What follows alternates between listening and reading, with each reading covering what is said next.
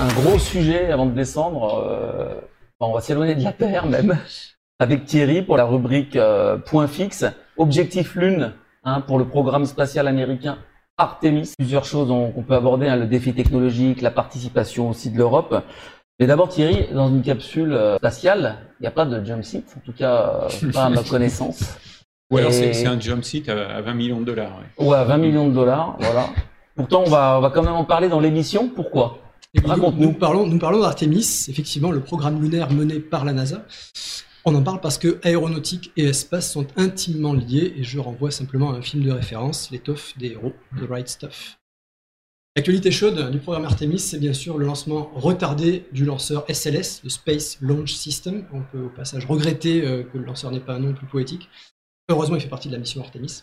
Donc Artemis, euh, qui était la sœur dans la mythologie grecque, euh, la sœur d'Apollon, sœur d'Apollo, Artemis prend donc la suite d'Apollo. Ça marque euh, de la part de la NASA, d'ailleurs, le choix du nom, euh, une volonté de, de diversification, diversité au sens moderne du terme, c'est-à-dire diversité de genre. Euh, il n'est pas question d'envoyer des hommes, il est question d'envoyer des humains. Et si possible, pas forcément de race blanche. Donc le SLS, j'en reviens à lui, le, le lanceur. Le lanceur, ouais. On lancement voit à l'image, d'ailleurs. Voilà, lancement retardé à, deux re- à au moins deux reprises pour l'instant. Oui, d'ailleurs, on Euh, n'a pas de date là. hein. euh, effectivement, ce sera, c'est à partir de la mi-septembre. Il y a des créneaux qui se Mm. dessinent et des fenêtres Mm. de lancement qui se dessinent. Ce sera peut-être octobre finalement. Bon, Et, à et suivre. c'est- et c'est la, la plus grande, euh, la plus haute fusée jamais construite, hein, presque 100 mètres de haut, c'est ça hein Euh, ça doit être ça. Ah non, mais je, je- je te l'affirme. Tu l'affirmes, d'accord. J'ai vu ça dans euh, Alors, il, y a, Mickey, il y a- il y a alors- un dossier spécial. Tout à fait. C'est le journal de Mickey, c'est ça? Oui, c'est le journal. Jour- de Mickey. journal parfaitement sérieux en matière spatiale. J'avais euh, suivi un lancement d'Ariane il y a 3-4 ans et parmi la presse invitée, il y avait le journal de Mickey qui était euh, parmi les, les gens parfaitement compétents.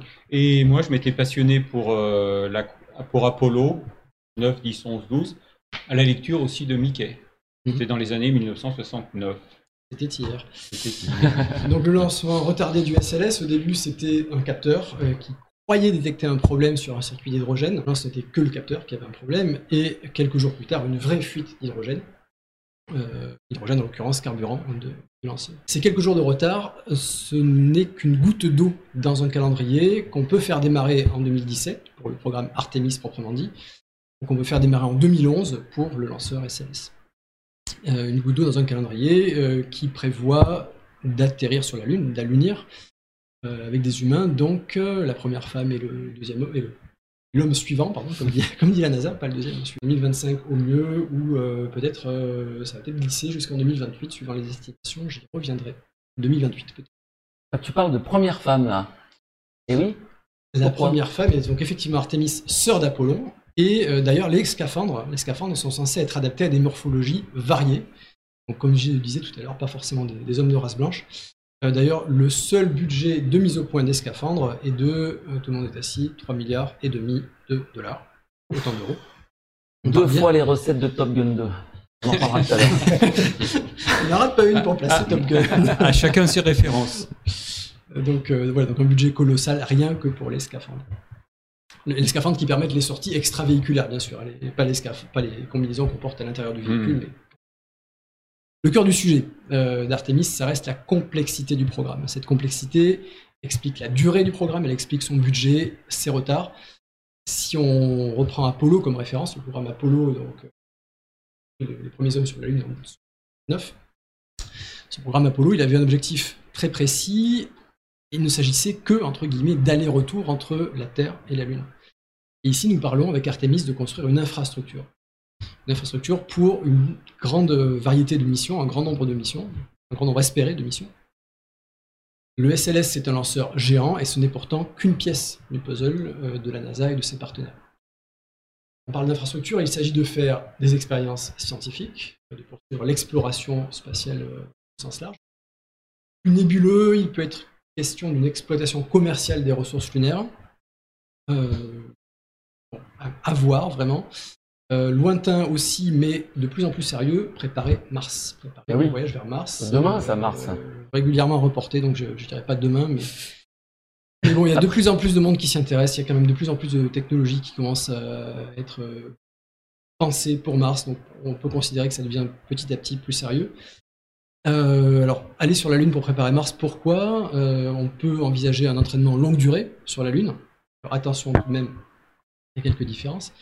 On peut parler de décoller euh, depuis un environnement à moindre gravité. C'est plus facile de décoller depuis la Lune qui est bien moindre gravité. Je- j'ai plus en tête le rapport, c'était de 1 à, 1 à 3, 1 à 6, je sais plus. Hmm.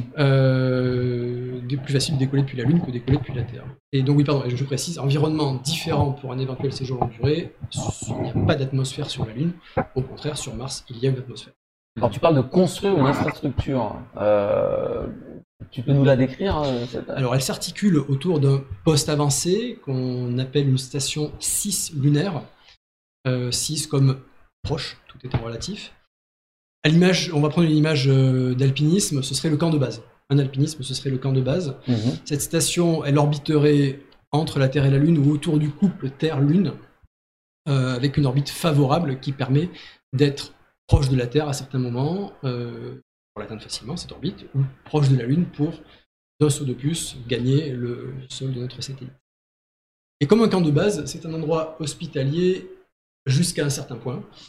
On sera hors de la protection magnétique que la Terre fournit, par exemple à l'ISS, la Station spatiale internationale actuelle. Et puisqu'on est au-delà de cette protection magnétique, eh bien, le séjour est limité à 30 jours. Il est hors de question de faire séjourner un astronaute plus de 30 jours dans euh, cette station 6 lunaire, dans ce poste avancé.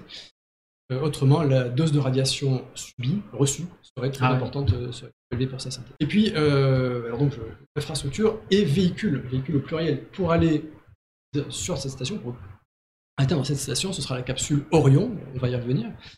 Euh, mais pour atterrir, ce sera, pour allunir, ce sera un engin différent. Ce sera un engin construit par SpaceX et dont le premier vol est prévu en 2024. On voit qu'on est sur des échelles de temps euh, à la patience.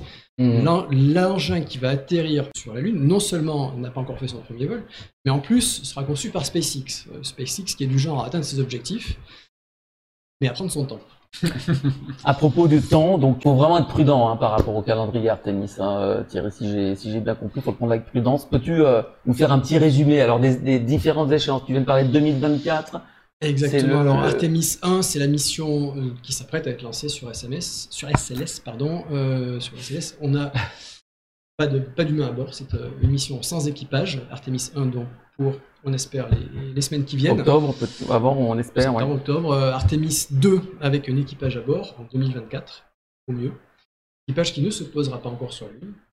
Et Artemis 3, euh, alors là oui, il s'agit d'allunir cette fois-ci. 2025 selon les dirigeants de la NASA et 2028 selon l'inspecteur général, le bureau de l'inspecteur général de la NASA, donc un organisme d'audit permanent de la NASA, donc qui dit oui, ça peut aller jusqu'à 2027-2028. Vu l'état d'avancement actuel, euh, il estime 2027-2028 plus réaliste. Avant de débuter notre descente, est-ce que tu peux nous résumer très vite, Thierry, la participation européenne? Elle, on fait une pierre de coups. Hein. Participation européenne et que fait la Chine pendant ce temps-là aussi? Alors, côté européen, difficile d'être exhaustif, la participation est importante. La NASA a de multiples partenaires internationaux et l'Europe, à travers l'Agence spatiale européenne, l'ESA, a une participation tout à fait euh, conséquente, cohérente avec, son savoir-faire, euh, puisque le, savoir-faire européen est plus important qu'on ne le croit. Plus, on, sait faire plus de choses qu'on ne le croit en matière de vol habité. Alors, l'Europe ne fait pas de vol habité, mais, euh, on sait faire beaucoup de choses. Les modules de la Station spatiale internationale actuelle, les modules pressurisés, viennent en majorité de Turin, chez Thales Alenia Space. Et donc, pour la station 6 lunaire, pour ce poste avancé, on va fournir des modules cylindriques, des modules dans lesquels les astronautes vont séjourner. Et puis, on peut mentionner aussi le module de service euh, du vaisseau Orion, le vaisseau qui va emmener les astronautes de la Terre jusqu'à la station. Le vaisseau Orion aura un module de service, autrement dit une plateforme, c'est le terme consacré, hein, c'est le module de service. On peut l'appeler aussi une plateforme qui regroupe les moteurs, la production d'électricité et qui gère la température, l'air et l'eau. Donc, euh, installation clé, une partie clé de, véhicule Orion, de la capsule Orion. Les moteurs, ainsi, seront ceux qui assureront la fin du trajet vers la station stationnaire. On peut donc dire que, on peut donc dire que l'ESM, le European Service Module, le le module de service européen, est sur ce qu'on appelle le chemin critique. Sans lui, le programme n'aboutit pas. Il ne s'agit pas de fournir une caméra qui sera approchée sur le côté, il s'agit de fournir un élément du chemin. Et les Chinoises ont leur programme aussi. Hein. Est-ce qu'ils ont prévu un jump seat dans leur capsule Euh, pas que je sache, quand même j'insiste sur le- cette notion de chemin critique, c'est la preuve de la confiance que la NASA Ah oui, accorde, pardon. À, que la Non, NASA mais accorde à l'agence No- spatiale. notre animateur en chef est un peu pressé là. non, mais, non, mais il a, il a raison, il, il- il tient le chrono. Que fait la Chine? Effectivement, euh, le- les- la mission, le programme Artemis est à placer entre autres, dans un contexte de concurrence avec la Chine. C'est une dimension à considérer. La Chine a elle aussi un programme lunaire. Rappelons qu'en 2013, donc c'est pas tout nouveau, euh, la Chine a déjà fait la preuve de son savoir-faire. En 2013, la Chine a réussi un alunissage, c'est une première, grâce à une caméra de reconnaissance, un système, pardon, un système de reconnaissance des formes. Donc il y avait dans la boucle, pas un humain à bord de cet atterrisseur qui était automatique, je sais pas, qui était sans équipage en tout cas. Mais l'ordinateur était capable de reconnaître les formes que filmait la caméra et donc de choisir un endroit sans gros bloc rocheux par exemple. Ça c'était, alors je vous demande pardon pour ma prononciation chinoise, c'était Chang'e 3.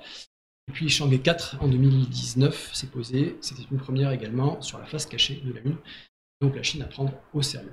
Merci beaucoup Thierry. Avant de redescendre sur Terre, Renaud très vite, alors je dis qu'il faut aller vite, mais voyage privé en jet, mais le voyage privé dans l'espace, ça... C'est fascinant, puis c'est ce qui est fascinant, c'est euh, la collaboration entre le privé, euh, le privé et puis euh, les, les, différents organismes d'État.